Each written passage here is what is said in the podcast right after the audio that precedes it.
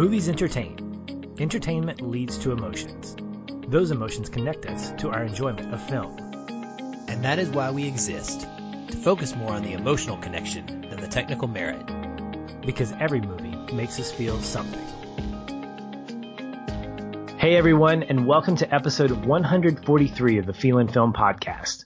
I'm Patch, and with me, ready to explore the deepest parts of podcast conversation, is my best friend and co-host Aaron. I gotta tell you, Patrick, this whole movie gives me a sphincter factor of about 9.5.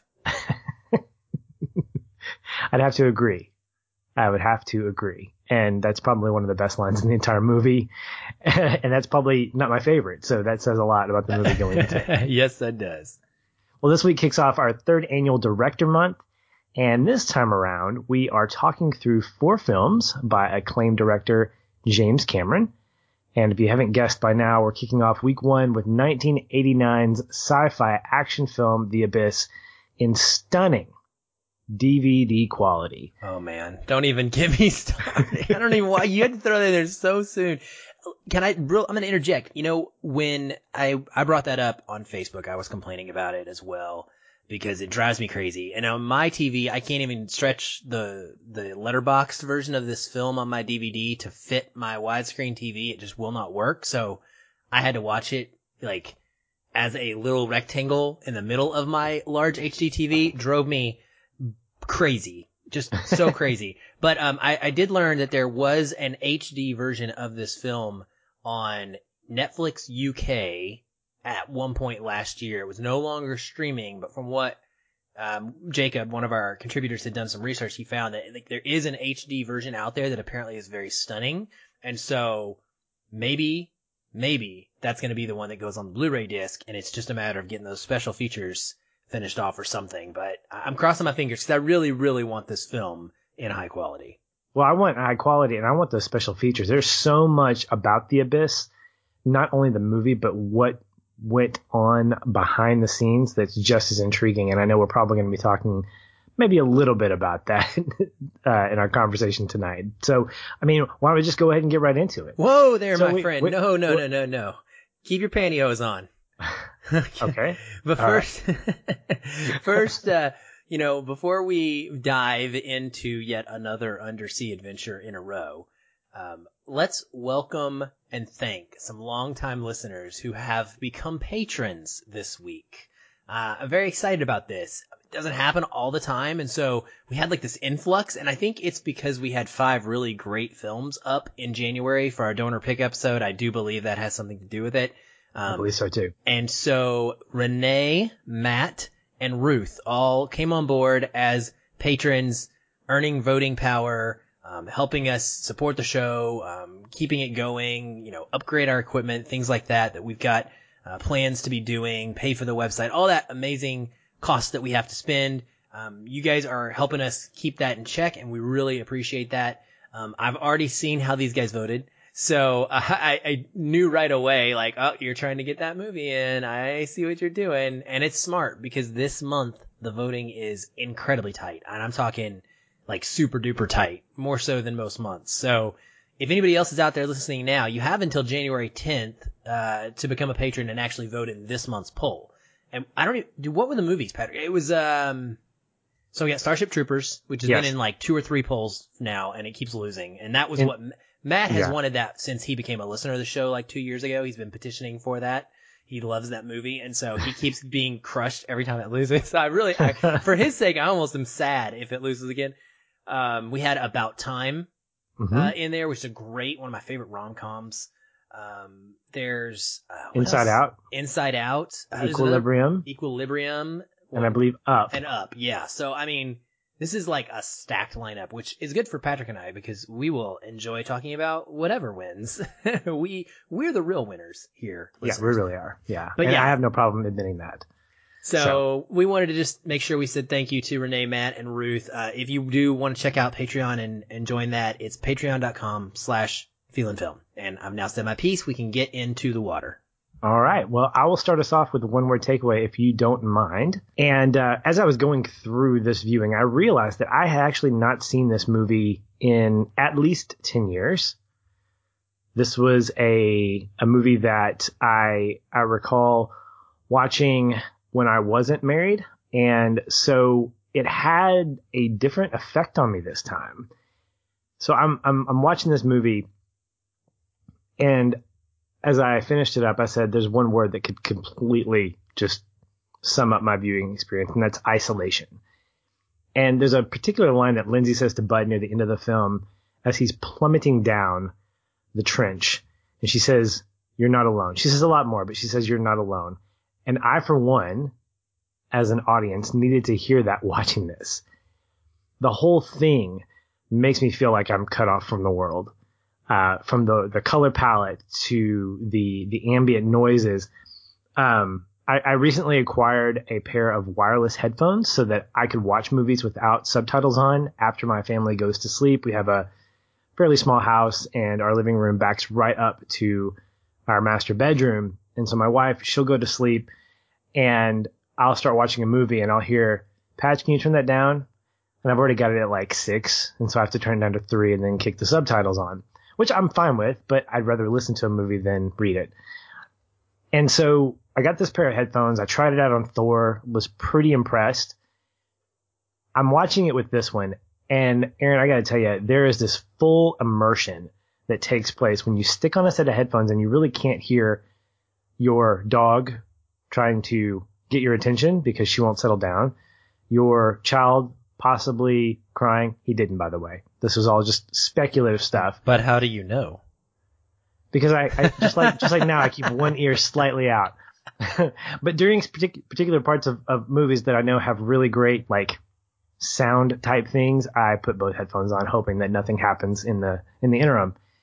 And so I'm I'm I'm watching this movie and experiencing it in a theatrical type setting. I've turned off all the lights and it was so cool to, and I say this really weird, to feel that cut off from everything and just be focused on this world of this underwater depth and the cold blackness and the sound of the bubbles and the water and splashing here and there. I mean, even down to when Coffey is just pulling that chain, the way he pulls it, it's just right in your ear. And just, I love the ambient noise. So if, I don't know if this movie got a sound editing or a sound mixing Oscar nomination or award, but I think it should have. I don't know what it was up against, but I just, I remember feeling this way watching it for the first time and subsequent viewings, but having those headphones on, I really felt that isolation. I felt like I was with this ragtag crew of oil drillers trying to make something work in this place where they were quite literally cut off from the ship that they were tethered to. And I was in there with them. Well, I totally understand that. And I am even more than I already was jealous of your headphones. Super duper envious. I, I, I'm not in a in a bad way, but in a way that says like they went on my wish list immediately after you told me this story offline, and I can't wait to get them. Um, I I have a very similar situation where I watch movies a lot of times at night. I'm not in the same room or you know next to a spouse, but I have a roommate and he's in bed and I'm up at, late at night watching movies, and I like my sound big and loud. I like to fully hear my movies, so uh, I'm I'm excited to try those out and and see what um, they can do for me. Maybe if you bring them up here with you, I can test them. Yeah, um, they are actually. So this is something. This is inside baseball. Listeners, you can skip ahead if you want to. But this particular set of headphones I bought because my television doesn't have Bluetooth. It was a. It's an older like 720 that we got just after we moved into the house, and so it's about nine years old. So this particular model has a has a receiver that functions as the Bluetooth thing. It's a Bluetooth. It's a set of Bluetooth headphones, but I will definitely bring it and you can check it out on. Um, you know, as long as you have a, a digital out or a, an AV out or something like that, we can we can give it a go and uh, we can see if it meets to your satisfaction. And then you, if it does, then you can be even more insanely jealous after I leave. Yeah, and then I can rewatch The Abyss and find out what your experience was like. There you go. Uh, real quick, just so you know, the awards for The Abyss, it received four Academy Award nominations, uh, Best Cinematography, Best Production Design, Um, best special effects, of course, which it won, and best sound mixing. So Great. sound or Okay. sound editing. I don't know which one it is. It just says best sound on IMDb, but it was nominated uh, for that award. So Great. Yeah. Great. well, this is a really weird occurrence, Patrick, because I don't know that this has ever happened where we've had the same one word takeaway. We've had the same connecting point before, but not the same one word takeaway. This, this one for me was pretty strongly the feeling I came away with as well, and that's isolation.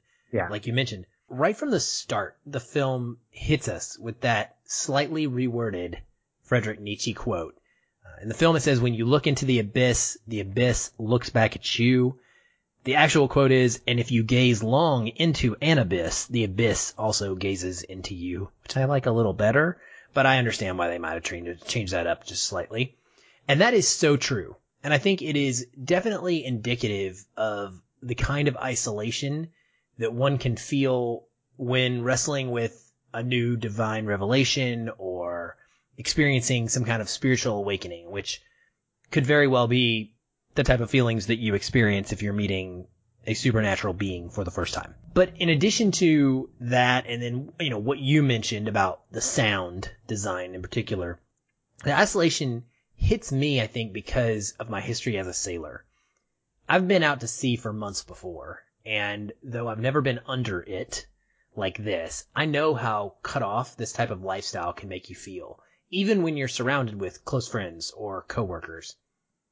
You really take that mental aspect of being out by yourself and you, you pair that with the physical sensation that the abyss generates of being stuck underwater with zero help available and even further underwater with a madman. And, you know, it would be enough to understand why anyone might go a little crazy.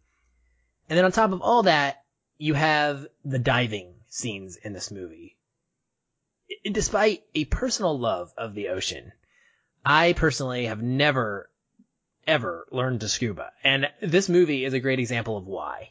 Um, it's because that isolated nature of that scares me to death, frankly. And certainly it does make for a really intense dramatic sci-fi thriller though. Um, as we see here. So Yeah. yeah, man, it, it was all about the isolation feeling for me as well. And, and, and it's interesting because I felt that even watching it sitting next to my roommate, you know, Yeah. which And is I think- cool. and I think Cameron has this really fascinating way of of creating that isolation, if not physically, then mentally or emotionally in in some of his his other movies. I mean, I might be reading too much into this, and if I am, well, don't forgive me because you know whatever. I like talking about it, but I think that even like with Terminator 2, well, there's a sense of there's a sense of desperation. There's a sense of there's only there's not a lot of options to get out of the situation. You have to improvise, you have to think, and you have to rely on other people. Terminator 2 has the same kind of idea. But I think what's interesting about The Abyss is all that kind of stuff. The things that you describe that sound so beautiful and magical about the ocean, James Cameron has basically turned it on its head and saying and said, what would happen if you lost the respect of the ocean? If you if you stopped respecting the water that takes up, you know, well over uh, 70% of our planet. And I, I, I watch The Abyss and I, I feel that sense of awe because of some of these shots, some of this, this cinematography. But I also feel that sense of, of respect. Like, look, not just the NTIs, but the whole depth of the ocean. Like even the discovery of the submarine when they when they go down to do their recon, it that shot that Lindsey, you know, she's she's looking for it and looking for it, and then all of a sudden it comes kind of into view, like very slowly, almost like a big whale, like a big like uh, fish that's just kind of coming out of nowhere. To me, makes me feel like there's scale to it. Like, oh, look how small we are compared to the rest of this place that we're you know living in and working in and it like space makes us feel very small um, and in a lot of ways i think that that's by design Oh, I mean, it, yeah, it's maybe by design both by James Cameron in this movie and designed by, you know, someone else as well who made the ocean. But, uh, I love that there's no sea creatures as, as well in this one. Like, you know, when you think of, okay, we're to watch a two and a half hour long movie and for the record, listeners, um, we are to spoil this movie. So if you haven't seen it, please make sure you don't go any further. Um, and then you come back after you have, seek it out. It's worth watching for sure. But we did watch the director's cut, so that's why we're talking about a little bit of a longer length. Um, it's the only way to watch it, in my opinion. Patrick, would you agree? Definitely. Okay, so I would. we we would say watch the special edition slash director's cut. It's very long, but it's worth it. That being said, it's like two and a half plus hours of being underwater, and it's never about sea creatures. There's no sharks that cause any problems. There's no you know killer octopi or squids or whales or anything like that. Uh, and that's surprising. You know, I think the majority of films like this, you would expect to see something like that come into play at some point. Even it just feels like a trope that should be there. And I really respected that it wasn't in this movie. That's not what the story needed. It, it wasn't realistic part of it and it didn't need to be there. Hey, before we get any deeper though, um, yes, more puns. This is, this is what's happening. We did it last week. We're doing it again. But I wanted to ask you a question that actually ties into our one word takeaways. Cameron is so good at capturing this tension and claustrophobic feeling of being underwater. And it really hit me, especially when exploring the inner confines of the sunken sub. There's nowhere to go. and you really feel it with the characters. And a couple times he even switches to a first person POV from within their mask that made it just terrifying. I, I simultaneously wish I would have seen this on the big screen in IMAX and also am thankful that I didn't have to because I wonder how scary that would, it would have been like watching Gravity or something. But to that point, I wanted to ask you, if you had to be stuck in one vast, frozen, isolated place all alone, would you prefer space or underwater? And why would you choose the one you choose? Ooh, that's tough because both you run the risk of not being able to breathe at some point. um, but I think my answer would kind of go back to what you mentioned about what this movie doesn't have, and that's sea creatures. If I'm in space, the vastness of space, I'm quite literally dealing with isolation. I'm by myself. But from what I know about space, which is about, you know, a half an inch worth of knowledge, um, I would feel more I wouldn't feel like I was going to be flanked by some weird thing. Like I don't feel like I'm going to be eaten alive. In other words, I would rather be underwater or excuse me, I'd rather be in space because I feel like it's a lower risk at being attacked by something that's scary and unknown. Even though I know space is probably full of that stuff, I don't like the idea of being stuck underwater, sitting in a vessel or just sitting in a small confined space, knowing that there could be something out there that could get me. And so now I've got two ways that I could perish, either by losing oxygen or by getting attacked by by a shark. You know, fish are friends, not food. No, not in this thing. They are, you know, there, there's just more there's more danger to me in uh, being underwater. Plus, I don't want to drown. Drowning sucks. I've heard. So.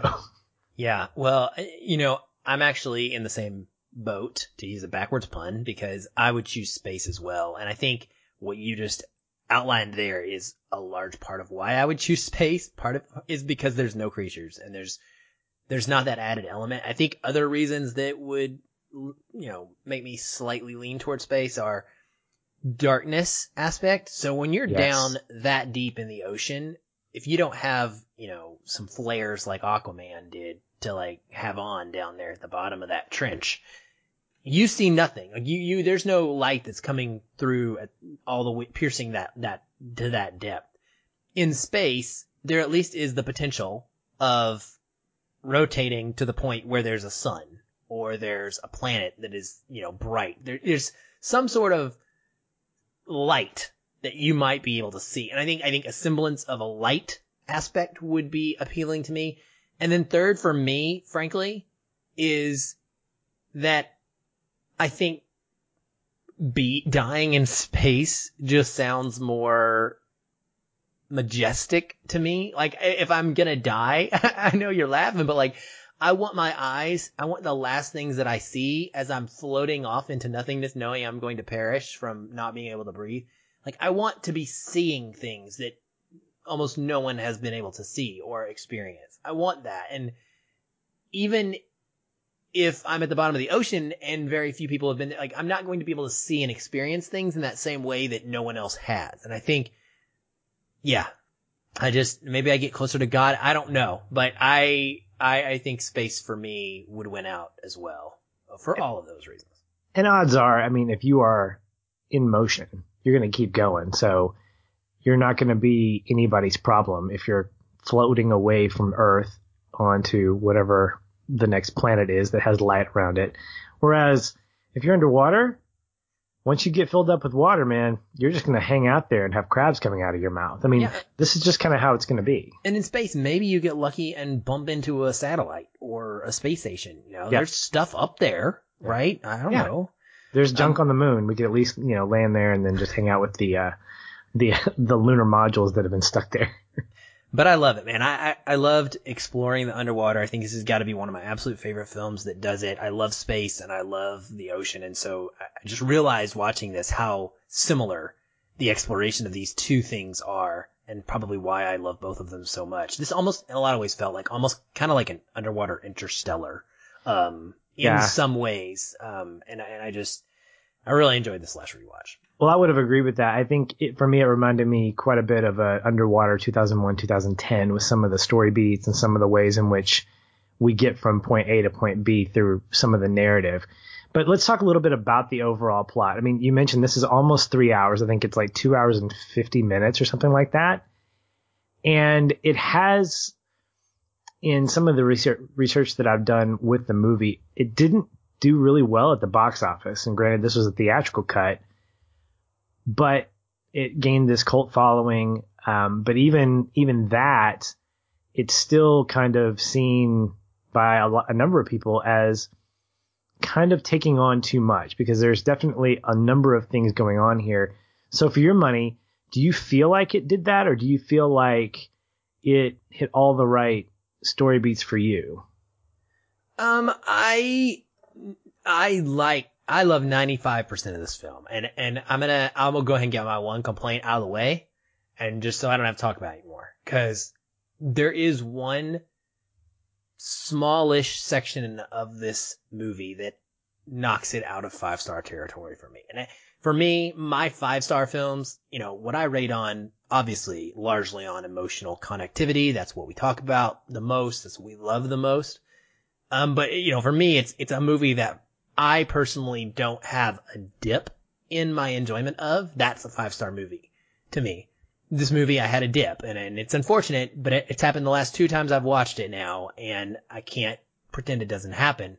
And I love the science aspect of this film. I like that it feels very realistic. Um, everything about how the story gets set up makes sense to me. We're in this kind of coming out of the Cold War situation where, you know, the world ties between Russia. It's always Russia, man. I, I love at one point they're like, it was probably a Russian bogey. Like everything was a Russian bogey in the late 80s, you know, in the early 80s and 80s, um, as a whole. And so, you know, you have Russian, you know, heightened things with the sub going down. And then you have this, essentially these scientists. They're blue collar workers. They actually chose to rewrite the script instead of having them be a science team but they they play like scientists in a lot of ways, um, just with different personalities, and I, and I love that. I like how everything works together to make this a completely believable situation. There's a hurricane coming on top of the ocean, so you're stuck down there with uh, all by yourself. The SEAL team is coming to commandeer your equipment and go down to check out the sub. Like that's real protocol. That's what would happen. So I love everything about it and how it progresses. I, I noticed actually, Patrick, for an almost three hour movie, how little time is spent on or with the aliens. Like, there's like 30 minutes of this movie that deals with the aliens. That's it. The rest is all setup and character development and plot moving along and all the tension and thriller. Um, and that's, that's pretty, pretty well done. The thing that I kind of lose a little bit of love for it is in the moments where Coffey goes crazy. Um, I think at that point, while I understand it from a thematic point of view, meaning I believe and get why Coffey is losing his mind due to the pressurization. I mean, he's been losing it from the moment he gets down there. Like that's a, we've seen his hand shaking. We knew it was coming. It's, telegraphed for us, foreshadowed, I guess, but he becomes this murderous man and goes on this rampage. And, and I, while I, I can kind of get there thematically and speaking, I, I don't enjoy the acting in that section. I feel like the seals and some of the dialogue goes overboard on the cheesiness. It actually reminds me, it's funny because so when we're talking about Coffey, he's played by Michael Biehn, and I, I was thinking about how many different military guys this, this dude plays. He's played a lot of military dudes. Like he was a military guy in Aliens, a military guy in uh, The Rock, um, and then one year after playing the SEAL team leader in The Abyss, he was in Navy SEALs as another the Navy SEALs. So like some of the bravado that the Navy SEALs are played with in that late 80s and 90s, it just it plays as pure cheese right now, and it felt to me almost out of place in this movie because it this movie toes that line really carefully, the balance between going into kind of like schlocky type of dialogue, and I think it loses it a bit in this section where Coffey's going crazy. And so for me, that's like the one down point of the film. But other than that, yeah, man, I think the entire plot all the way to the end, everything makes sense. Um, it's moving. It is impactful for me emotionally and it leads me to a place where I really enjoy considering the ending of this film. And I'm anxious to talk about that with you once we get there. Yeah. I look at the overall narrative and being really familiar with the theatrical cut, I liked the additions of the director's cut. And I remember reading that Cameron, it was actually Cameron's idea to cut a lot of the stuff. Like the, the studio, they, they were not, they were not opposed to this almost three hour runtime, but Cameron said, no, I need to, I need to cut some things. And so it was really more creative that the theatrical cut was was made. It wasn't a studio decision, which is really interesting because you normally don't hear that. You normally hear about the opposite. And so I I absolutely agree that the director's cut is a lot better. There's a lot more that is fleshed out, not only with the aliens, but also with this crew.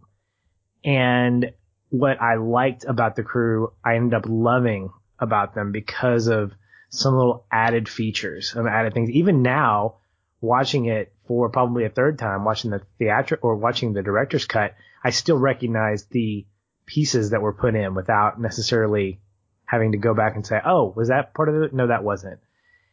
But overall, I think that it it satisfied me in terms of the way the narrative played out. Everything, like you mentioned, made sense to me. We have this, we have the sub that crashes. We have this this whole dialogue of kind of exposition through the briefing that gives us as an audience a reason to say, oh, okay, yeah, that's why it would make sense for these blue collar workers to have to essentially have their rig commandeered and even help out with the dive. Because otherwise you're thinking these are oil workers. In fact, uh, one of Bud's lines says, he actually says, says, my people are oil workers. They're not qualified for this. And I'm like, yeah, they're not. What's the deal? But that conversation helped me believe that, okay, this would make sense. And the, the thing that throws me off, I, I didn't mind the Coffey breakdown as much. In fact, it's, it's probably one of the more entertaining things for me. But I think your issue with it kind of speaks to my issue with the overall datedness of the events going on because we're not in the Cold War right now. We're in a technological age. Uh, the Cold War was a significant event back in the 80s and the early part of the 90s. And that's no longer the case. You know, Russia is not what it once was. And so anytime you hear it's the Russians, it's the Russians, it is a trope and it's being used that way. And so when I was watching this and I hear a guy like Coffey saying, you know, the Russian bogey, blah, blah, blah, blah, blah. I kind of rolled my eyes a little bit, but I also know that that wasn't meant to be a, a humorous line necessarily because Cameron writes about the era that he's in. And this story was created in a way that other stories surrounding the, the Cold War were written. They were meant to be taken not necessarily seriously, but they were meant to be more believable because of the situation at hand. A lot like you have movies that come out today that deal with the internet or they deal with social media. What's going to happen in 10 years when that may change? When the new thing is something else completely? Will movies about Facebook or about uh, social media, will they be out of date? I don't know. It's, and I'm not saying that directors need to think about that, but I'm saying that that's kind of the when you when you put something in a particular time period, you run the risk of dating it. However, that's the only thing that feels dated about this movie. Most everything else feels very fresh, uh, from a lot of the special effects, not all of them, to the overall narrative and how it flows. I don't feel like it was long. I felt like it was, I felt like it was just right for my money to be able to um, get me everything that I needed to have a complete story. Well, I'm really glad to hear that. I, I really am. I think, yeah, I, I mean, it, it is almost there for me. The, the Deus Ex Machina about the gun kind of bugged me this time as well. Just all, everything leads up to this intense moment and then there's no bullet there. Like, come on, you're a SEAL. There'd be a bullet there. If you wanted there to be a bullet there, there'd be a bullet there.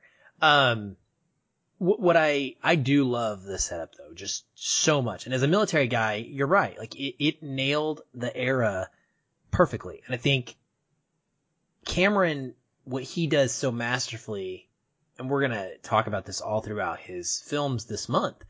It's not just visuals, it's atmosphere. It's building this world. And he does it here as well.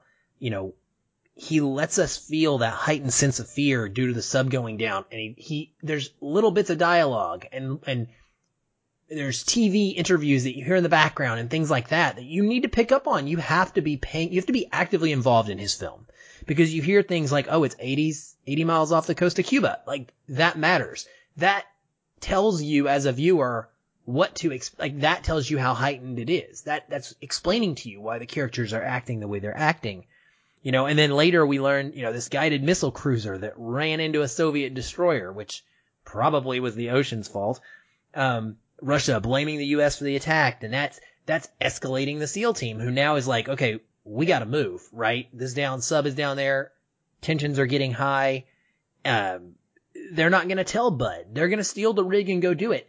That makes sense because that is what would happen.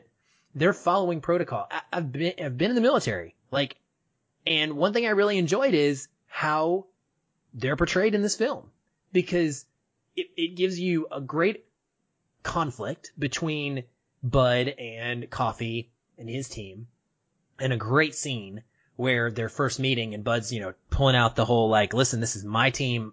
I control who goes where and who does what.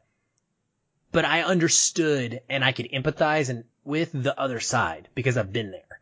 And in that world, all you know is orders and following them.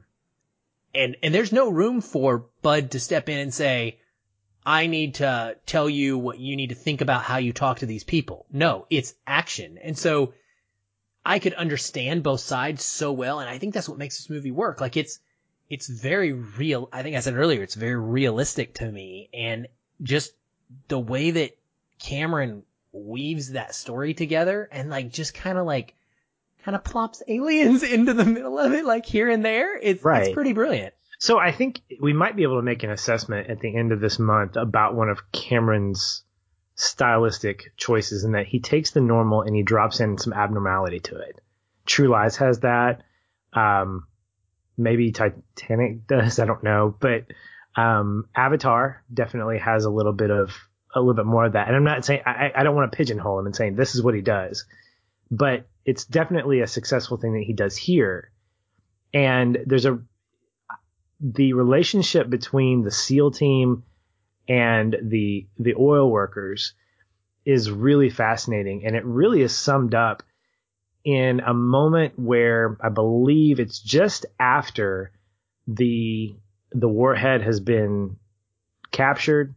Um, I think it's maybe shortly after the the storm hits, and Coffey's yelling at everybody to do this, and you're under my orders, and these are this is my protocol.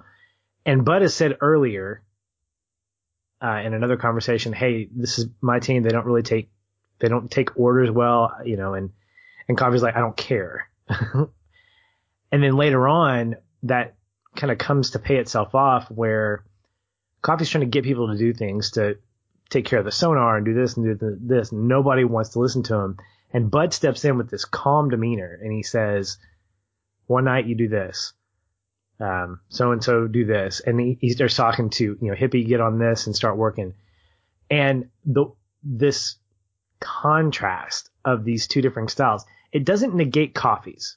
I'm not going to say that it's like that's the right way, but it shows the authoritative nature of a family of characters that have been together for a long time and how they trust an individual. In fact, it's hinted at the very beginning where Hint's getting up on the, uh, on the bitch box, you know, where he's about to take the phone call. And as he's walking through, he makes some snide comment about somebody picking up cables and, and boxes. He says, starting to look like my apartment. Ha ha ha.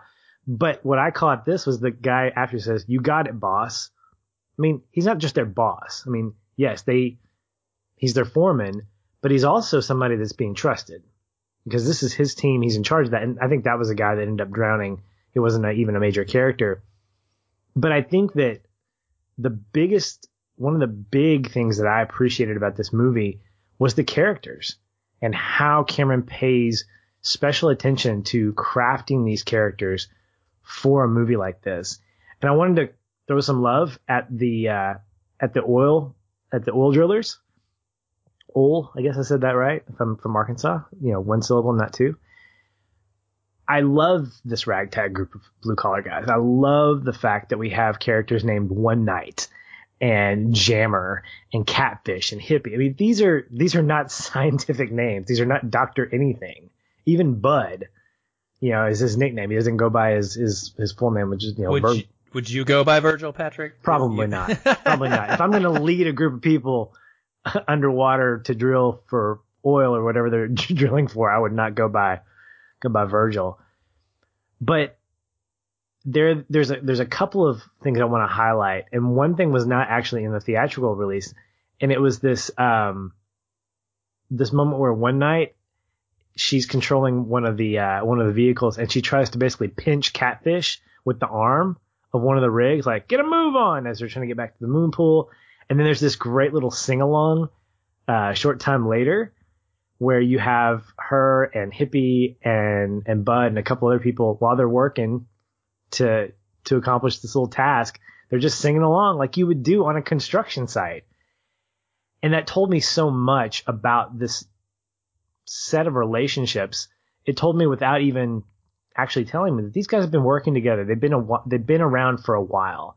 They've worked together. They trust each other they know the rhythms of each other's behavior. And so they know how to not only work together, but interact with each other. And at certain points, the movie shows us how they're able to protect each other.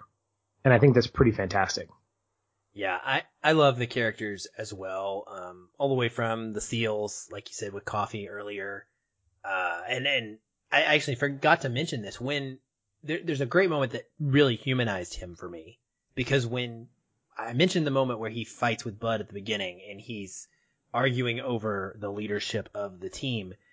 But after the rig sinks, there's this great moment where he just looks up at Bud from the side and he says, I was under orders. I had no choice.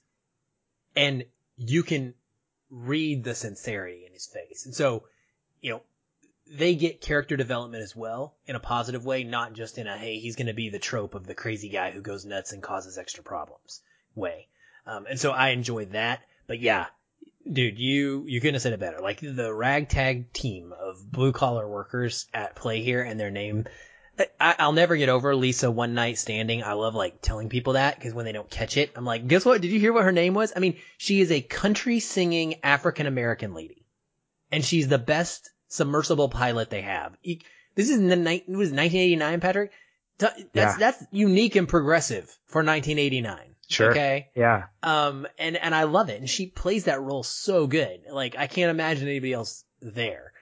Um, and then, you know, Hippie and his rat gives us one of the best scenes in the entire film, I think, where it's Cameron. Like, it is, this is like, if you had to pick a few scenes or mo- scenes from different person's movies to like say, what is, what is, what does James Cameron look like to you? Like, you'd pick, you know, some of the T1000 moments in Terminator. Um, you know, you'd pick the ship breaking apart in Titanic. Um, you, you very well might pick the alien Russian water tentacle moment in the abyss, but you also might pick this one, I think, because there's a hippie's rat, right? That he's like in love with. And first of all, it's crazy that this dude is allowed to like carry a rat around underneath, but we're talking about great character development that doesn't seem so far off. You know, you're isolated and it's a pet. It's something to take care of, something to keep you calm. And there's a great moment where they use the rat to test the liquid oxygen. Which by the which by the way is a real thing. It is a real thing. And I was going to say that it's, yeah, it's, it is. And they actually drown the rat. In fact, they drowned several rats, uh, in this. I'm, I was going to read this bit of trivia because I, I found this, I found this fascinating. Most people think that there's no way that this could ever work in the real world, but that's what I was saying about how, like, James Cameron does his homework. You know, he's like Christopher Nolan in that way. Those two guys. Um, it sounds like scientific mumbo jumbo, but it really is something you can breed. And so what they did is they allowed the rats to breathe it after testing it on Ed Harris first. And I, I just can't even fathom like being an actor on a set and Cameron being like, Hey bud, need you to, need you to put your head in this, uh, bowl of water and, uh, and, and breathe it. It's cool. Don't worry. Like, I mean, the trust factor involved in that, whether you quote unquote know it's real or not, it's an oxygenated fluorocarbon liquid that mammals can breathe. And just like they say in the movie, when someone drowns, you don't die because you have water in your lungs. You die from a lack of oxygen. So as long, it's more of an inconvenience, honestly, than Yeah. anything else. So as long as you can get the oxygen out of the liquid, that you're good. Um, the American Humane Society actually gave The Abyss an unacceptable rating because they quote, do not feel it was necessary to subject the rat to this experiment for the purposes of filming the scene.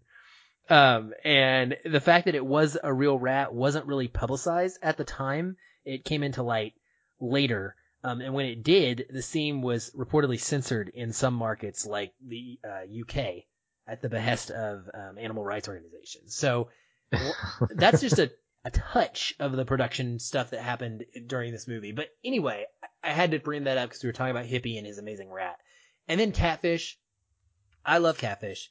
And you know why I love Catfish. I Every do. time I watch this movie, the moment it comes on, Catfish for the first time, I pause the movie and I look at whoever I'm with and I say, look at that Arkansas Razorback hat!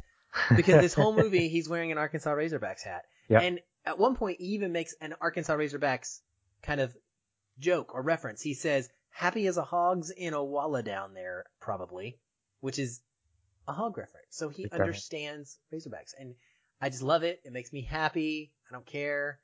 I, I if you want to, if I maybe I'm shallow, but that enhances my movie movie viewing experience. So I, It's it's a good shallow to be. In in a in a movie about water, this is the best kind of shallow to be. So I was going to ask you what you you know if you had a favorite character in the movie, and I'm assuming I'm assuming it's Catfish for that reason. a favorite side character, yes, absolutely. yeah, yeah, for sure. Yeah, of the of the crew.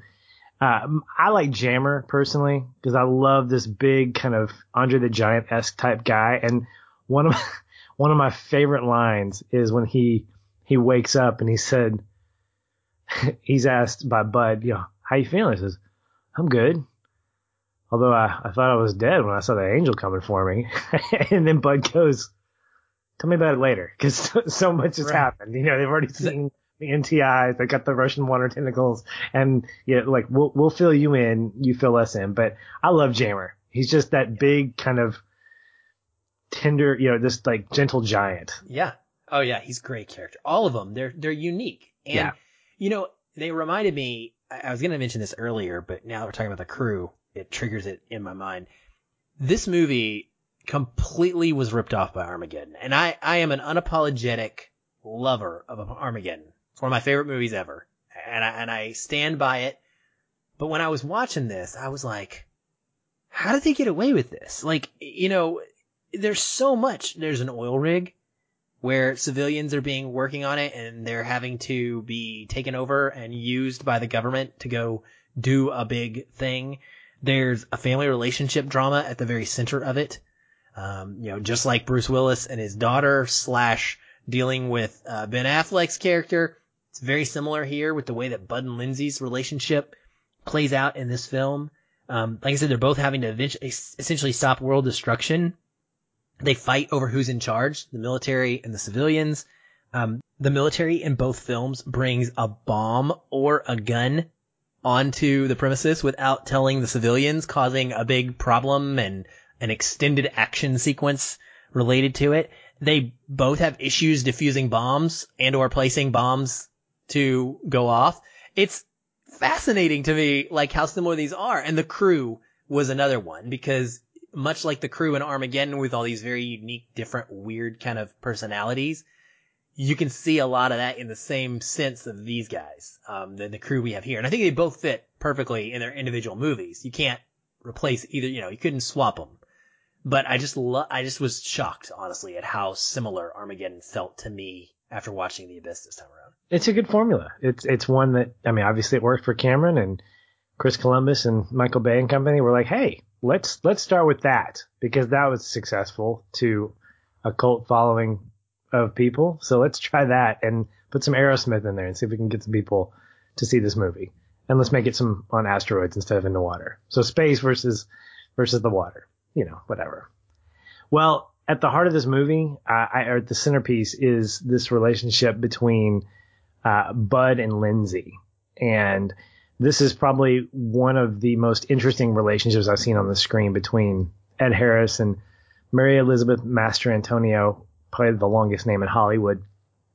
But I'm I'm watching this this movie play out, and um, and again, this could be because the last time I saw this was when I was single. This is the first time I'm seeing it when I'm married. But their relationship seemed to be a spotlight at the center of this movie for me. Um, and their relationship actually apparently has an effect on the movie's outcome. And so I'm going to ask you sort of a tongue in cheek question, but not really. Does the success of the human race depend on the success of their marriage? because in, in some ways I feel like it does. I mean, I know that there's more to it, but at least on the surface, pun intended, I, I feel like that their relationship, their marriage, and that success or failure is what we we we see the aliens watching, at least in part. I'm going to disagree. Okay. And I, I, I think what you're, I think your intent and what you're saying is correct. And I think the words that you may have written down don't necessarily speak to that right. So if we ask the question, does the success depend on the success of their marriage? I would say no. Because the success of their marriage is yet to be determined Sure. and they've already been successful for the human race. I think what we see is a parallel between the qualities that will allow Bud and Lindsey to have a successful marriage being the same qualities that the NTIs are impressed enough by to want to save the human race. hmm So in a sense, like ultimately, yes, their relationship being what it is definitely plays a role in the success of the human race. If they aren't able to get their crap together and work together, um, make the sacrifices that each of them has to make at the end of this film, then we never get the end of this movie. They are the two smartest people on the boat.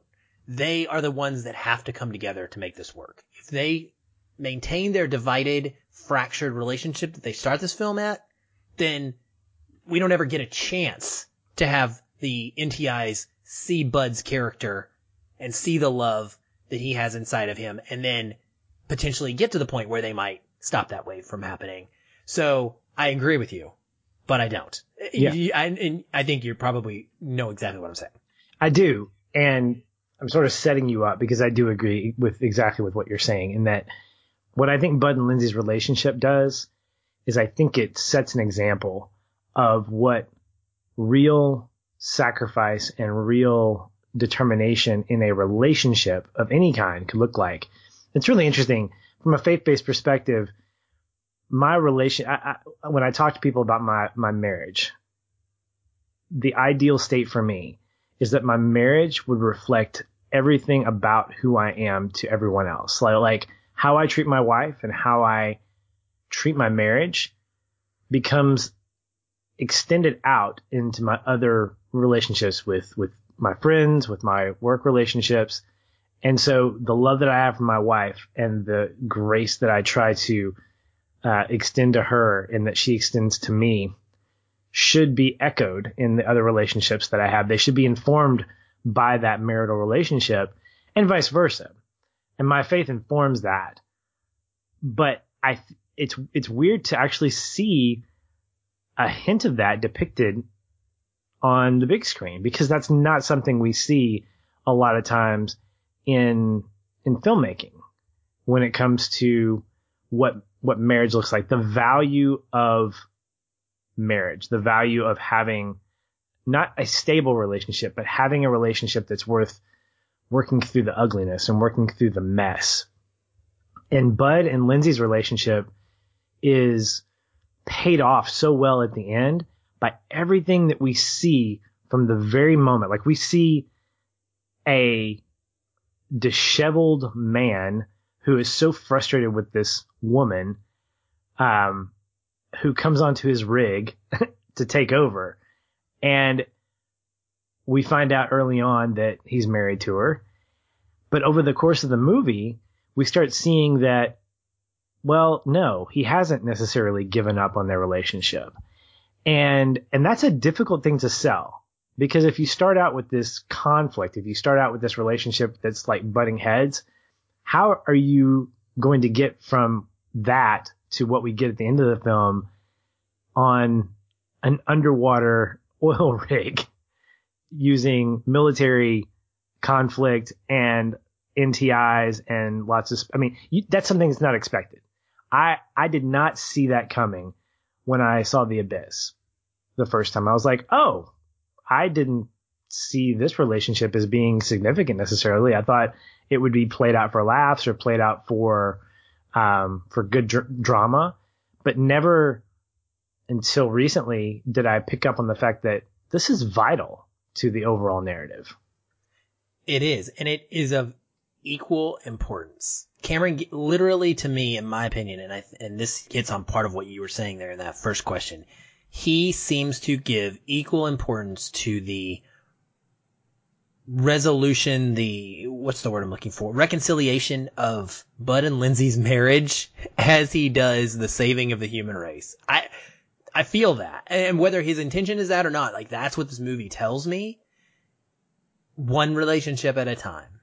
One, one group of humanity coming together and realizing they can sacrifice for each other and put each other first at a time. And that's what we see here. Um, and, and I love it. I love seeing how it plays out. It's very emotional. It's very personal. Out of, I had four potential connecting points, Patrick, and four of them were Bud and Lindsey related. I mean, it, that's how impactful this whole relationship is as a through line for this film. And I loved that he was still wearing his ring. This one was probably my number two CP right here. Uh, she calls him out for it.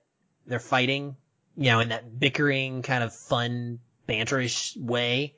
And he says, divorce ain't final. I forgot to take it off.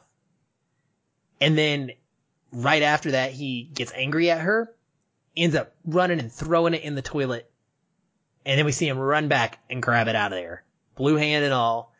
I've been there. Like I've felt that emotion before. And I knew exactly what he was going through in that moment. And the way it's portrayed to us on screen is perfect. It is absolutely 100% accurate. He, he clearly still loves her. And he is not happy with the dissolution of their marriage, despite them having problems. Whereas she is coming at it from a different perspective. You know, she has moved on. And she's been in a major relationship and it didn't work out for whatever reason. But acknowledging that messiness, like you said, it, it may not, for real marriages that go through stuff like Bud and Lindsey, it may not be simple. You may be separated. One partner may be with someone else in the midst. Doesn't mean that there's not an ultimate coming back together that can happen. Um, these two people realize how much they to each other. They realize that they need to make some changes in order to be what the other person deserves. It's, it's great. There's, and, and I liked seeing their progression throughout the film. There's a great moment with, um, Bud and Lindsey later when he's asleep and he's snoring. Again, these are small character moments. Don't let anybody ever tell you that James Cameron doesn't do characters. I've heard that complaint, by the way, and I, it makes me want to just throw something out the window. Like, oh, he's, he's all bombastic. He does is visual effects. Get the heck out of here. This moment tells you otherwise. Bud is snoring and sleeping. Lindsey comes down. They're all tired. They're all worn out. She sits down next to him. She kind of leans over across her shoulder and she says, Virgil, turn on your side which he immediately does, hearing her in his sleep, and he stops snoring. So much is told by this scene. Every time we hear her use the name Virgil is a big impactful moment. And, and it comes into play at the end of the film in a big way as well. But like when the name Virgil gets used, you have to understand there is a different place those people are coming from, whether it's himself or Lindsey using it. And I love this. This was like a, a moment of like, hey, even though we've been apart for so long, like we were married, we intimately know each other and I'm playing my role as your wife because that's who I am. Like I can't get away from that. That's who I am. And him hearing her voice almost like without even having to hear it, it's like, it's, it's a spiritual thing. I don't know. I loved it. Um, yeah. And then I think you mentioned him talking, her talking to him as he falls. Yeah. Uh, earlier and her talking about, you know, how he's, she's there in that cold darkness with him, that he's not really alone. And she tells him that story about the power going out in their apartment. Hmm. Another moment, like I was in tears. And she's saying, you know, that candle is me. Like everyone is out there alone in the dark in this life. And what did you, you lit up another candle and said, no, that's me. And then I'm sure you remember the next part, which I mean, I'm sure, I'm guessing they probably had sex. she says, but there are two candles in the dark I'm with you. I'll always be there with you, bud. Um, I love that moment. And, and to the, to the credit of the entire cast of the crew as well. Catfish takes over the mic in that moment too. Right after that, she's losing her stuff, man. She is breaking down and Catfish takes over and very calmly he's, he asks Bud to respond. It's really sweet. Um, and I just kept thinking about like in those times of trial and in the greatest fear, we are willing to say those things that we hold ourselves back from saying and that we let ourselves get completely distracted from, from all this other crap that is happening and all these superfluous circumstances around us. And in that moment, the truth comes out. The love is show you, you cannot deny what you care about and who you love. And she lets it all out. And it made me think about how much like I wish we wouldn't wait to, to let it all out too. So yeah, man, I, I could go on all day. Like there's, there's another great one at the very end, the whole final scene, you know, when they're typing to each other. I, I love how that plays out when he says going to stay and she has to accept it and understand it. I, he says, love you, wife. Oh, it's just, their relationship is what makes this movie great for me. I agree. And I look at their relationship and that level of vulnerability that happens. She even acknowledges, she says, of course, I'm, I'm saying this, you know, behind the, she, this is not her words. This is just me paraphrasing, but she's like, of course, I'm, I'm doing this now when you're, you know, 2000 feet below me, you know, when uh, 2000 feet of water between us. And, but nevertheless, there is vulnerability. And I think oftentimes I've seen this played out on the big screen and small screen when two people are isolated, when they are stuck someplace that oftentimes there's this like process that goes through of getting past the BS, getting angry at each other and then eventually getting real with each other. And there's this intimate vulnerability that shows up at the end of that. And I think this, I think that process takes place over the course of the film where Bud and Lindsey are butting heads and then they're playfully talking about, you know, how to get the rig working. Like there's this really small moment where she's, she's, uh, like tight, trying to tighten a screw or something like that. She's got the socket wrench and she's trying to bypass something. She's telling him what she's going to do to try to get more power to the rig and and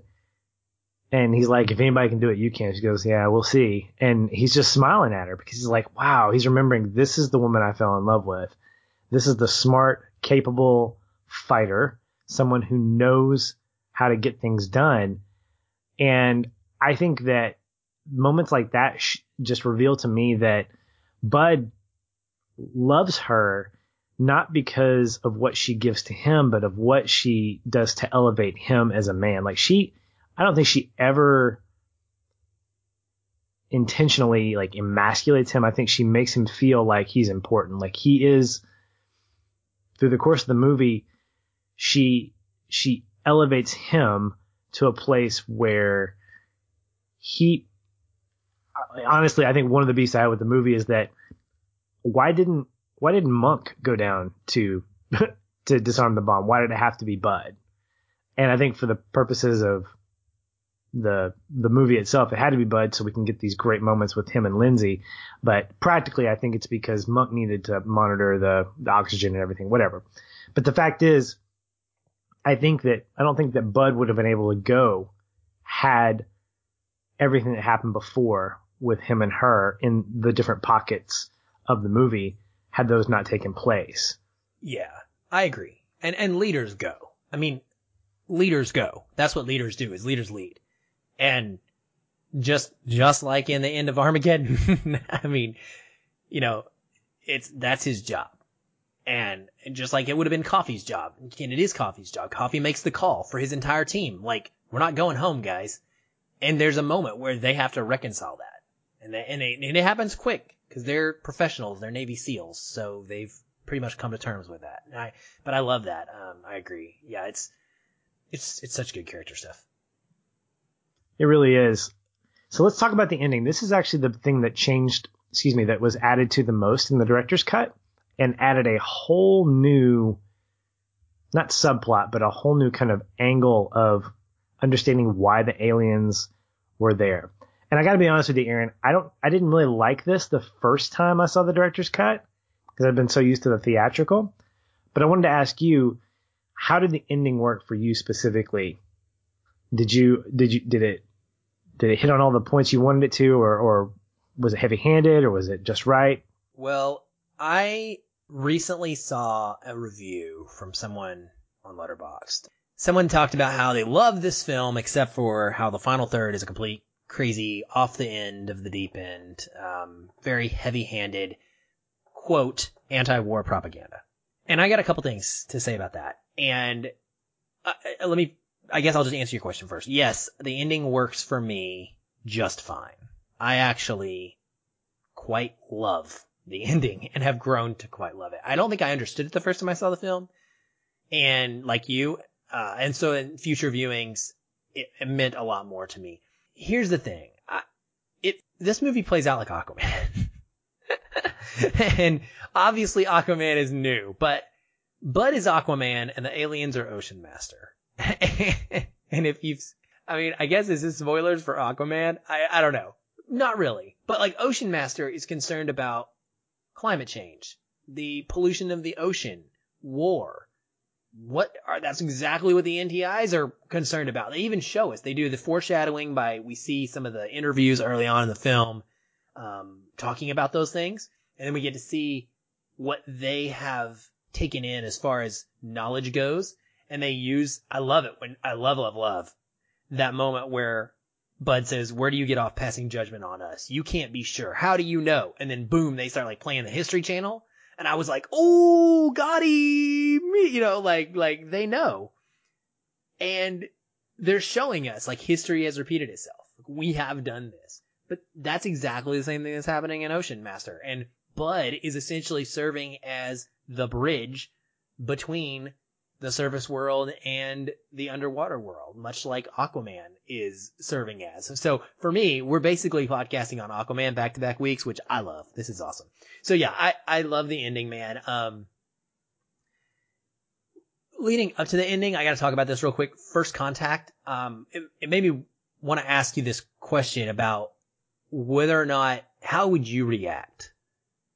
Would you smash your regulator and try to run away? Or would you be mesmerized like Lindsey is and reach out to touch the unknown beautiful thing? Because my roommate and I had a great conversation. We were like, what the heck is she doing? Like, she could touch this thing, dude. It could like, fr- her hand could frizzle up and, you know, maybe it's hot. Who knows? I know it's underwater, but it, it could be.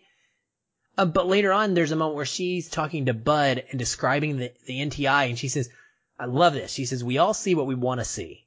Coffey looks and he sees Russians or Russian water tentacles. He sees hate and fear. You have to look with better eyes than that. Put that on a t-shirt. Put that on a motiv- motivational poster. You have to look with better eyes than that. That could be a connecting point as well. So I got a couple, I'll, I'll finish my thoughts on the ending after you answer this question for me. I know I'm hijacking and going on a tangent, but I'm curious what you would do at first contact. I would probably be like Jammer and take off. I, I think depending on how the NTI approached me, um, first of all, I'm looking at Lindsey on this ledge holding this heavy equipment, even though she's submerged in water, and you see this thing that just flies up and basically like knocks her back. I, I don't know I, that as, as pretty as that would be, anything flying by me like that, that's pink and translucent would freak me out. I would run away. And I'm okay saying that because yeah, if I see something moving inside of it, that thing's probably going to shock me or it looks like a jellyfish. It's, you know, it's, it's underwater life is what it is. And underwater life is by its very nature bad. I say that very tongue in cheek, but that's kind of how we feel about, about life underneath the surface of the water without any sunlight. It like, it gets worse as you get deeper. And so if I see these things flying at me, I'm not going to stick my hand out. However, if this thing is gliding towards me, maybe it's trying to be friendly. Again, I don't know, but I just wouldn't take that risk. I wouldn't either. I would run like a bat out of hell or swim like a stingray out of the trench or whatever. I, I don't know what the great analogy would be here, but that would be me too. I, I'm not sticking around to find out if this is a manned or unmanned underwater vehicle with an alien in it. Um, I'm probably thinking it's the Russians too. and I'm out. Um, and what Lindsey does is crazy, but it gives us that great quote of you have to look with better eyes than that. Listeners, if you take anything away from this, take that and apply it to your life. All right. So back to the answering your question, Patrick, about the ending. Aliens decide us not to wipe, or aliens decide not to wipe us out because to me, Bud showed them the good in humanity. He shows them that there is a person that is out there that is willing to sacrifice for others and I felt like it was a great lesson in integrity here. That our actions and our character always matter, even when we don't think someone else is looking. Because Bud is not making these choices with the intention of trying to save the world. Bud is making these choices because that's who he is, and that's what he needs to do. And the aliens just happen to be watching him. And I love that. Um, I, I really, really love that. It, and I don't think it's anti-war propaganda either. Here's the thing.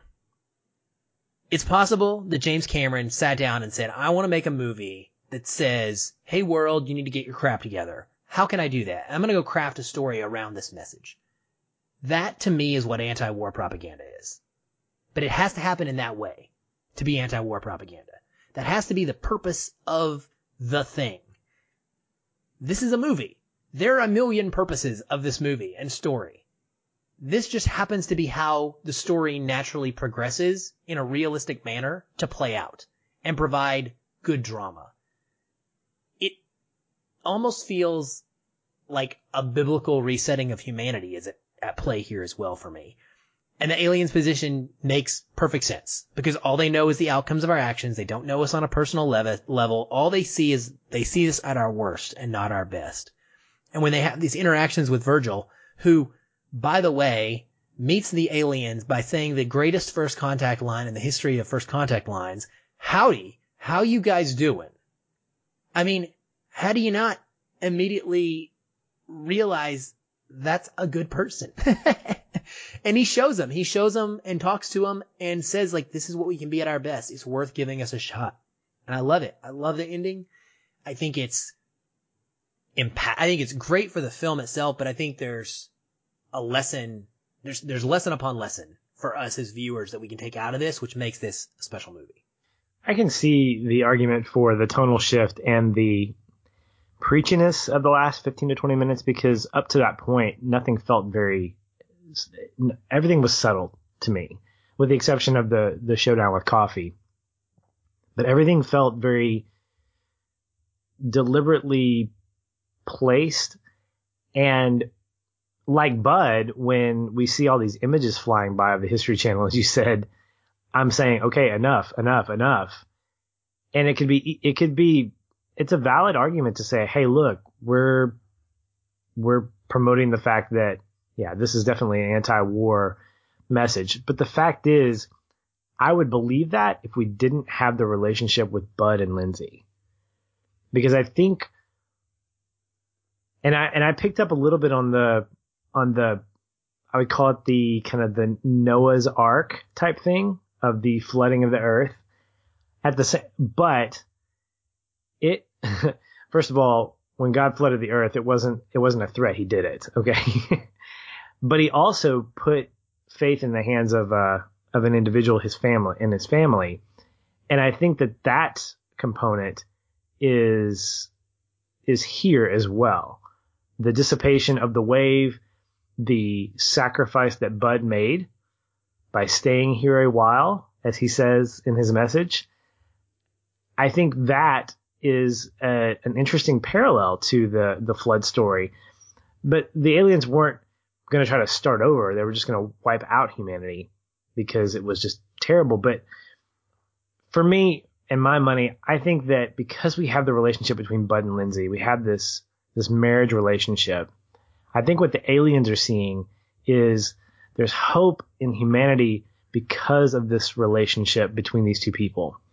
And I, I couldn't help but think about Green Book when I watched this and that we see this two person relationship as an example of the goodness that could exist in a messy world that we live in and a world where there are differences and there are misunderstandings, which man, that's what marriage is. It's it's it's a life filled with the highest of highs and the lowest of lows and misunderstandings and miscommunication. But at the heart of it, two people that still love each other and they find common ground.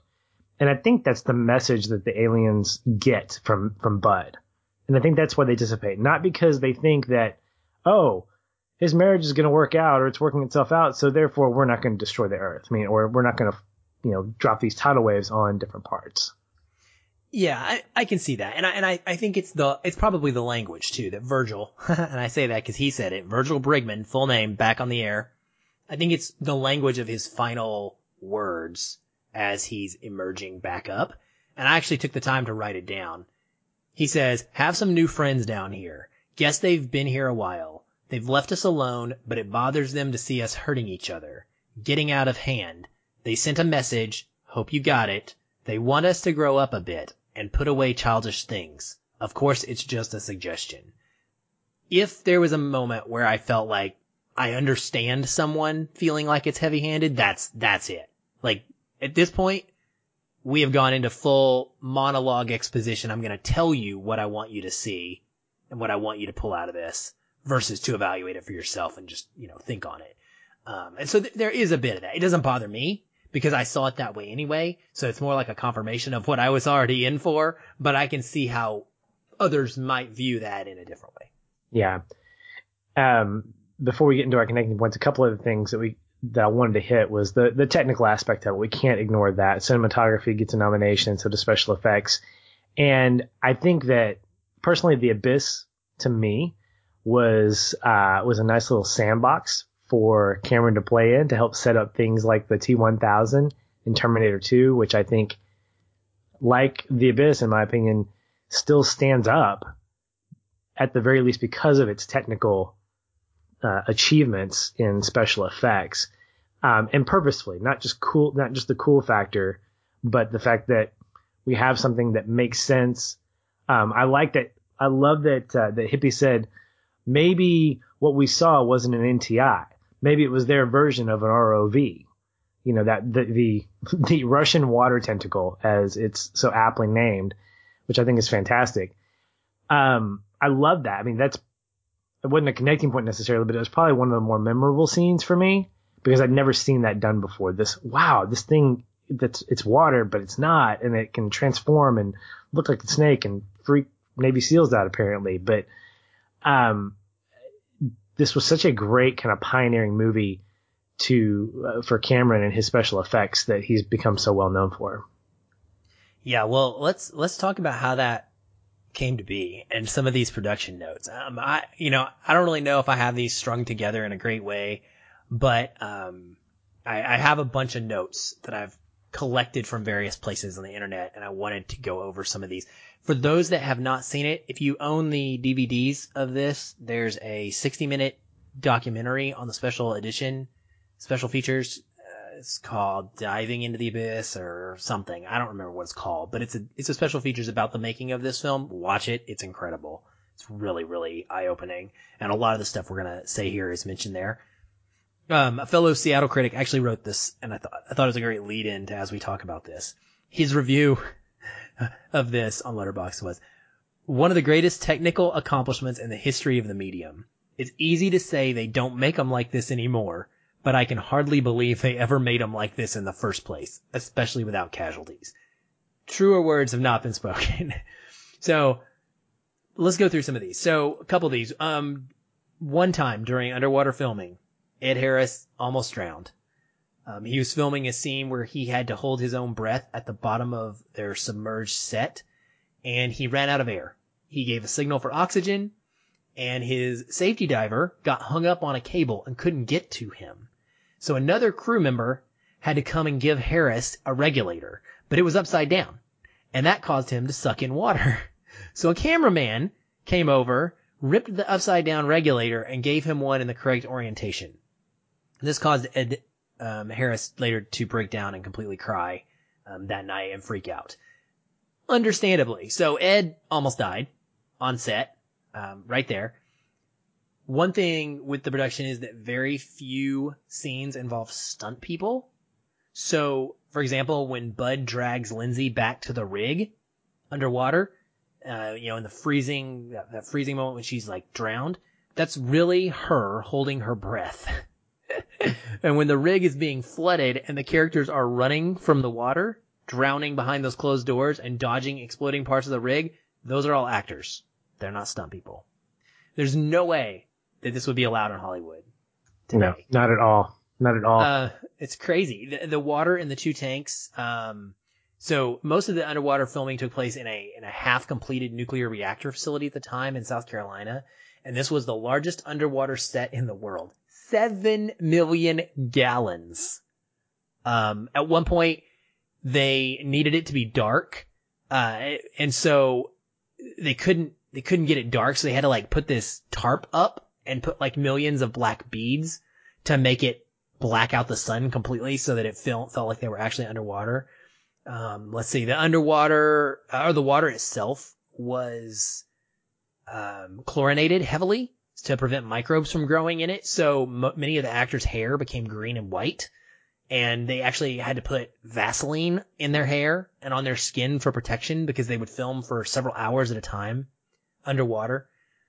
Um, Jim Cameron's brother plays that dead crewman. I don't know if you caught this, but there's a dead Navy sailor in the sunken submarine and he has like crabs walking on him. Coming out of his mouth.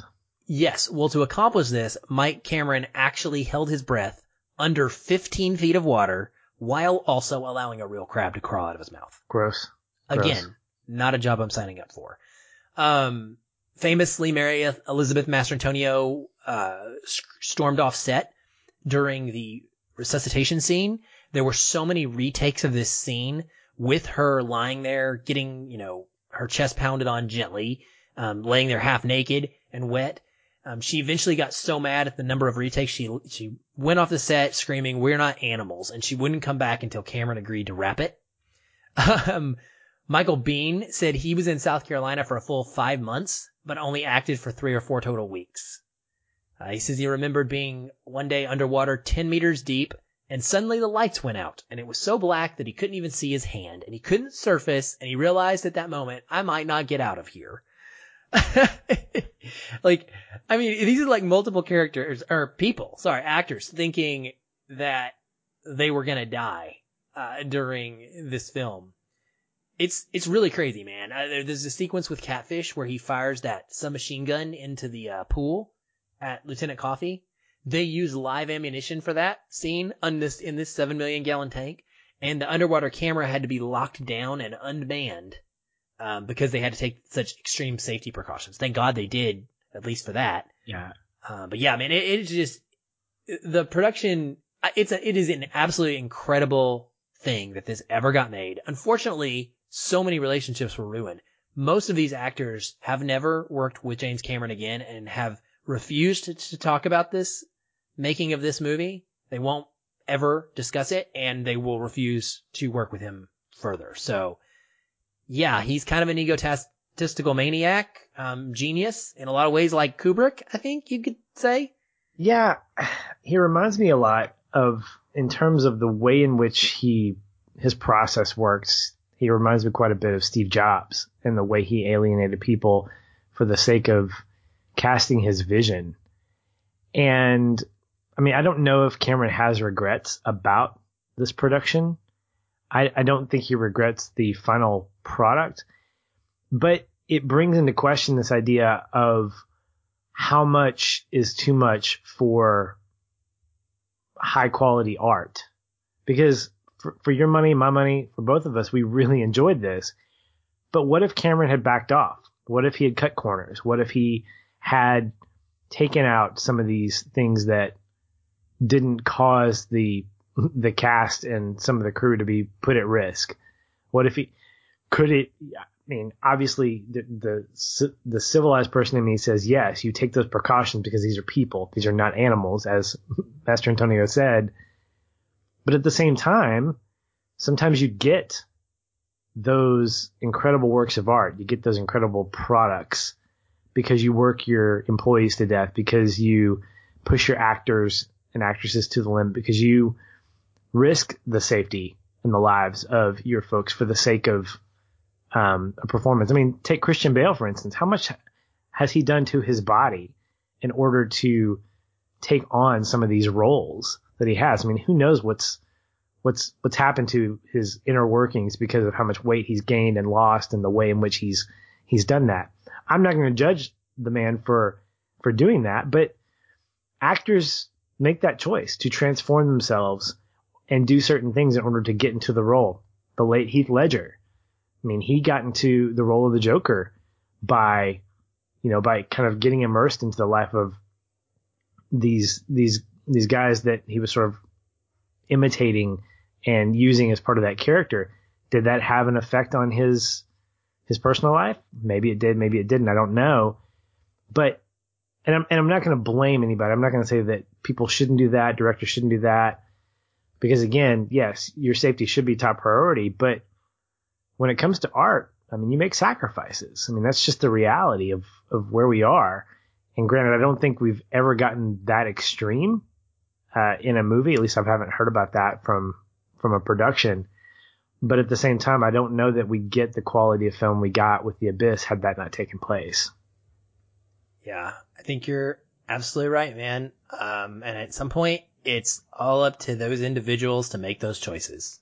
And whether or not you stay on a set to follow through with a commitment, if you feel it's unsafe, whether you decide to put yourself at risk and allow that can, to continue to happen, um, whether you take the risk in pushing your actors to do things that maybe other directors wouldn't push them to do, like all of those things I think come down to personal choices. Yeah. And people, people need to, I mean, obviously this is an era where we're very hypersensitive too to understanding intimidation and things of that nature. So that comes into play.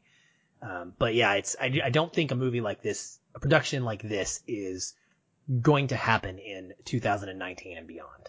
I agree. I agree. We'll leave it up to the special effects people to to replicate that stuff. Although I'd love to see maybe an updated version of this. I think it's about time for connecting points and uh, like our one word takeaway. I'm going to go ahead and get us started. And I think the one scene that we haven't talked about that is pretty obvious is the drowning and resuscitation sequence that takes place in um, uh, near the I guess the the back half of the movie. And and maybe this is because this is the first time I've seen the movie since I've been married uh, almost 10 years or maybe it's because I have a podcast that I'm conscious of talking about these types of things. But this whole sequence stood out at the end, all be all section of where I connected most with the film. And it's in this sequence with the cab that we see that Bud and Lindsey are still connected, that they didn't get married just to get a stateroom on the rig they worked on for six months, as he said. But it's here that we see Lindsey's resourcefulness and trust, not only in herself, but also that Bud would follow through with what she was asking him to do. And there's this moment when she actually drowns and he yells through his suit that seals it for me. Um, it's such a heartbreaking thing because she's asking him to do this. She's asking him to essentially let her die. And then things really get amped up when we see this brutally honest reaction from Bud after he attempts to revive her. So they go through this whole sequence where they're they're shocking her, they're giving her mouth to mouth, they're um, they're doing all they can, and then eventually the camera pans back and we see this top down view of them covering her up. You know, she's blue and she's cold and uh, very much dead, and and there's just like probably like four or five beats, and then all of a sudden he yells, no, she wants to live. She wants to live. And he starts, you know, giving her, you know, the CPR again, almost just very aggressively. Um, he charges the, the thing again and, and shocks her again. And then he finishes it up by saying, you've never backed away from anything in your life. Now fight, fight. And this, while he's saying this, he's slapping her. I have never seen someone slap a dead person uh, to try to get them to be revived. But it's completely in character for him. Like it's this anger and it's this fear and it's this passion that's all coming through. And then finally she starts coming back around and his reaction goes from that frustration and fear to love and hope. And it's one of the most honest portrayals of this messy relationship that we see, but one that shows how intimate this connection two people can have that really can't be shaken and how much he believes in her enough to say that she can come back, that she can fight, she can come back to this moment where she's alive and that he can be the one to help bring her back. And, you know, like I said, without, without question, this is probably my most connective scene in the movie. Well, it's definitely a very powerful one, um, so much so that it's mine too. So I guess, yay! That, yeah, that feels um, apropos since we had the same one word takeaway. Why not have the same connecting point? Um, for me, it was close. Um, there, there are other ones, and there's something about this scene that I, I struggle with, and I'm going to mention that too. But you're, you're absolutely right. I think just having a husband and wife have to decide who's going to get the last oxygen, like that's such an intense decision to make people go through. I mean, uh, harkens back when I was saying to Armageddon ripping it off and, and it coming down to, you know, Bruce Willis or Ben Affleck. That's a man and his protege or a man and his soon to potentially be son-in-law. Completely different scenario than a husband and wife. This is, this is real. Uh, this is as tight as it gets. And it determines who lives and who dies. Um, in essence at this point. And it's, it's like, how do you make this choice. When Lindsey decides that she should drown and almost die, um, but risk and give that trust that Bud would resuscitate her. I, I lose my mind, man. Watching her drown and fight against it, knowing, you know, that's how it works. Like you, you may know that you're going to drown, but your instincts are going to do what she does. Start to second guess that as your water is closing over your mouth and only your nostrils remain. And and then it just seemingly he's screaming and it it's dragging her he's dragging her like dead body through the water I, I think watching that scene from both her perspective of going through it knowingly, willingly, but so much fear, and then him having to accept it, it is the most painful scene in the movie by far. And then what I love about it is how it's coupled with that resuscitation scene. Because you get that fear that she might not come back. And it's awful. And you get what you were talking about. Despite thinking she's dead, Bud refusing to accept it. And he's like continuing on and on and on, screaming at her and the whole slapping thing. Like, honestly, wouldn't we all? Wouldn't we all just completely give everything we could potentially think of to do to bring her back? Like at that point, like it's, it's, you just, you're, you're dying inside watching this and you just want her to revive. I love the honor that the crew shows her. I think it might be Jammer. I can't remember. It might have been Catfish, but I think it's Jammer. As soon as they kind of declare her dead and Bud pulls away, someone takes her shirt and covers up her breast that was exposed uh, when they had to rip her shirt open to get to the the skin to use the paddles. I just I love that little additional touch. The thing that I don't like about this scene, or that I kind of struggle with, is that trope of someone being dead, quote unquote, dead, and then suddenly coming back to life at the last minute. I feel like it's very unrealistic and it, even Cameron pushes it to its dramatic limit in this moment. But it just speaks ultimately to how invested in these characters I am that I was able to overcome it. And I am more emotional than I am frustrated because I like Bud at that point, just want Lindsey to come back. And I don't care how you give it to me, just let it happen. And then the last part of this is I love how Lindsey drowning is juxtaposed later with Bud submitting to drowning as well by taking on the task of breathing the liquid oxygen. He says it's a great little line of dialogue when he first has sucked it into his lungs and everybody's looking at him crazy and he he types out feels weird.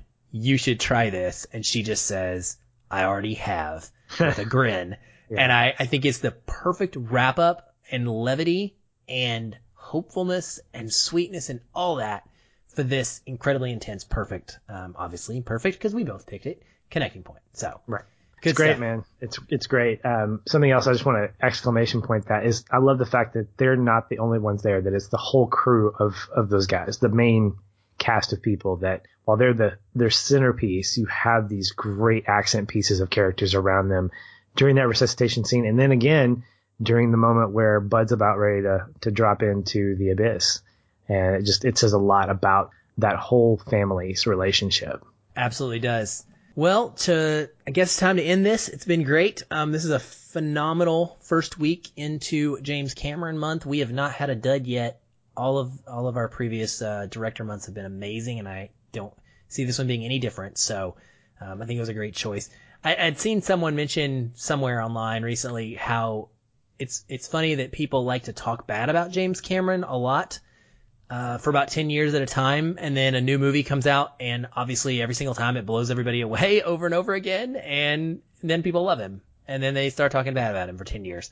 Well, I think that knowing going through this is is really the perfect time for us and rewatching the abyss for me is creating even more excitement over Alita um, Battle Angel which is Cameron's new film that is coming in early February. It's one that I have not had a lot of interest in despite it being based on an anime. It's just got it's it's I don't know. I'm I've been nervous about it and sort of like I don't know I don't know. But obviously I need to see it because it's Cameron. I, I tell you, Patrick, after watching this, I just trust him. I trust him, and I know that I'm gonna get something I'm gonna enjoy. And it, do you do you trust him like you trust Christopher Nolan though? That's what I want to know. No. Okay. Not yet. Not yet. Not not at that level. You're still earning that trust. I mean, there is not a dud for me in James Cameron's filmography. Um, all, but there's they're not consistently all at the the level of Nolan's films for me either. So, um, nope, he's not quite there. But I don't I don't think that there's a dud in him. So, all right, on that level, yeah, I'm excited. Yeah, me too. Can't wait. Excellent. Well, be sure to tune in next week for week two of our Director Month where we'll be covering True Lies, a very fun, exciting action adventure with Schwarzenegger, and uh, really excited about that one. So we're excited to talk about it. Hopefully, you'll be excited to listen. Hey everyone, thanks again for listening. If you enjoy the show, we'd love to hear from you. You can leave us a review on iTunes or wherever you're listening. These help increase visibility for the show and grow our community of listeners like you. We also invite you to connect with us further by joining our ever growing Facebook discussion group. A link to that is in the show notes, or you can just search on Facebook and find us that way. If you'd like to continue the conversation with me, you can follow the show on Twitter at Feelin' Film or connect with me in the Facebook group. I'm very active in both places and would love to chat. And if you want to connect with me, you can find me at Shoeless Patch on both Facebook and Twitter. Be sure to tag me in any comments so that I'll be notified and not miss you. Once again, thank you for listening. We'll be back soon. Until then, stay. And keep feeling film.